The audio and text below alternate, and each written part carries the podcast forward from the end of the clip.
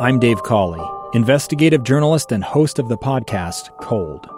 Don't miss Cold's new season 3, where I look into the unsolved disappearance of Sheree Warren, a woman last seen leaving her job at a Salt Lake City office in 1985. Police cast suspicion on Sheree's estranged husband and boyfriend, but never made any arrests or recovered Sheree's remains. Find Cold Season 3, The Search for Sheree, anywhere you get your podcasts. Welcome back to Live Mic. I am Lee Lonsberry. I'll tell you what, uh, just after 1.30, we're going to be uh, airing a press conference here on these airwaves. It's going to originate from the Utah State Capitol. It will be hosted by Governor Gary Herbert alongside Lieutenant Governor Spencer Cox, who heads up this coronavirus task force at the state level, as well as representatives from Silicon Slopes. They've got some uh, smart guy stuff happening. and, of course, Dr. Angela Dunn, state epidemiologist. I am so looking forward uh, to her update today and every day. She really, uh, in my estimation, has been the star of all of this here in the state of Utah. Her uh, her calm approach to uh, delivering information, her straightforward delivery has been very, very comforting. There is so much up in the air, so many things that we don't know. It is good to know that we do have uh, an expert at the helm at the state level serving as epidemiologist to answer our questions, to give us good guidance, and to do so in a confidence inspiring manner. I'm very grateful to her. Uh, maybe we'll uh, have to put together some kind of award here uh, delivered from the live mic show once we have all this behind us. Uh, we'll get creative and award her with something. Just I want to I, want to recognize her somehow when this is all said and done, just for the comfort she'd given me, uh, if nothing else. Anyway, uh, let's change directions here for just a moment. I am very, very excited, uh, both for the conversation we have here upcoming, as well as a documentary that will air this weekend uh, in conjunction with uh, General Conference of the Church of Jesus Christ of Latter day Saints. As you know, the coronavirus has uh, taken its toll on the church and its activities as well. Conference this year, for the first time, and I couldn't tell you how long, will be delivered without an audience. Those speakers will gather uh, and they will deliver uh, via video uh, the, the remarks, the General Conference remarks. That'll be a dramatic change uh, of things since, uh, since again, like I said, I couldn't tell you uh, when maybe World War II or something like that. Uh, I'll have the I'll have the live mic historians look into that. we'll uh, verify that claim later on. But listen, on the air, on the line right now, Mary Richards joining me from from her home to talk a little bit about this special documentary that she has put together. It's called First Vision Bicentennial. She traveled back to right near my hometown Western New York, and she joins us now to give us a little sneak peek on what she'll be discussing uh, this weekend. Mary, first and foremost, h- how you doing? How you holding up? Oh, pretty good. Hanging in there, enjoying your show, Lee, keeping me informed here in my, uh, well, should I call it broadcast house east in my home. So, yeah, we're good. Um, That's right. Excited to talk about this. Hopefully you can hear. So you traveled out to, to New York. You spent a few days there. Uh, w- w- what did you do? What did you learn? And what will we learn? What will we hear from you this weekend? Yeah.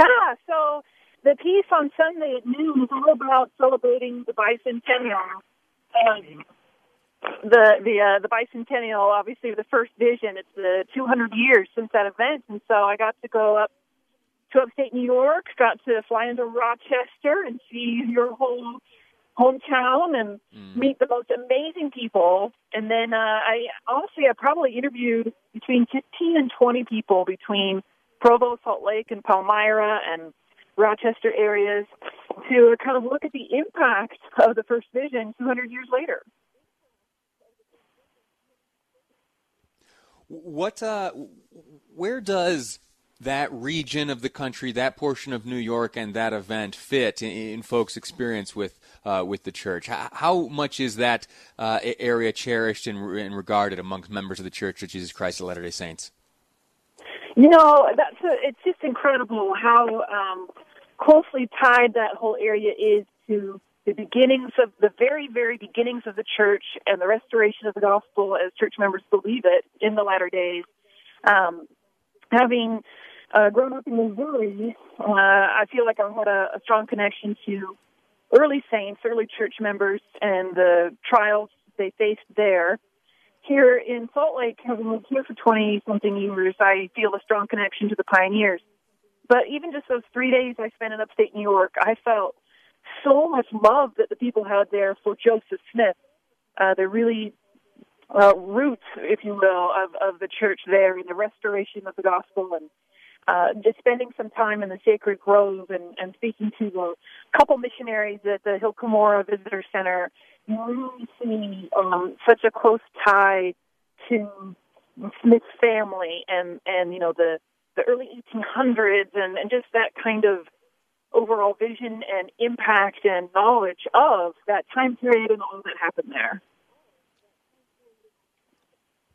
I'll t- give you a little bit of uh, uh, Lee Lonsberry trivia and history here. Uh, my wife and I, Jessica, were married in the, the temple there in Palmyra, New York, and uh, that temple holds a, a very unique uh, feature, and it is that from inside the temple uh, there is a window uh, through which you can look. You can see to the outside from inside the temple. It makes it kind of unique. And that window looks out onto across a, few fields. Uh, you can then see the, the, the, sacred grove. So I, I can tell you uh, that when I heard you picked up this wonderful assignment to travel back there and report on the significance of this area and that event as it uh, relates to LDS history, I was uh, very envious of that assignment.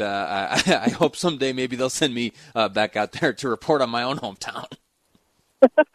I kept thinking about you. I thought Lee would know where to go. He'd know the people to talk to. He would know everything to do here. What a beautiful temple! The stained glass of the first vision. That scene is just beautiful, and and for it to be right there. I mean, just down the road uh, from those two historic sites is just just incredible. And you just feel such a love that people have for that temple and and for what happened there.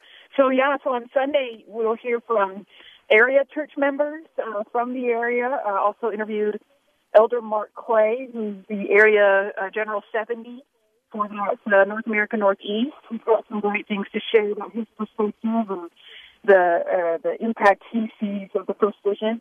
Uh, also in Sunday's piece, and um, today's and tomorrow's preview pieces as well. That people can catch at uh, 5:45 p.m. today, and then again tomorrow uh, at 7:45 a.m. and 5:45 p.m some some, um, new expertise and insight from some church history professors, some church historians, uh, and others talking about what the first vision was, what it did, what uh, church members can learn from it, and, and some kind of things involving that.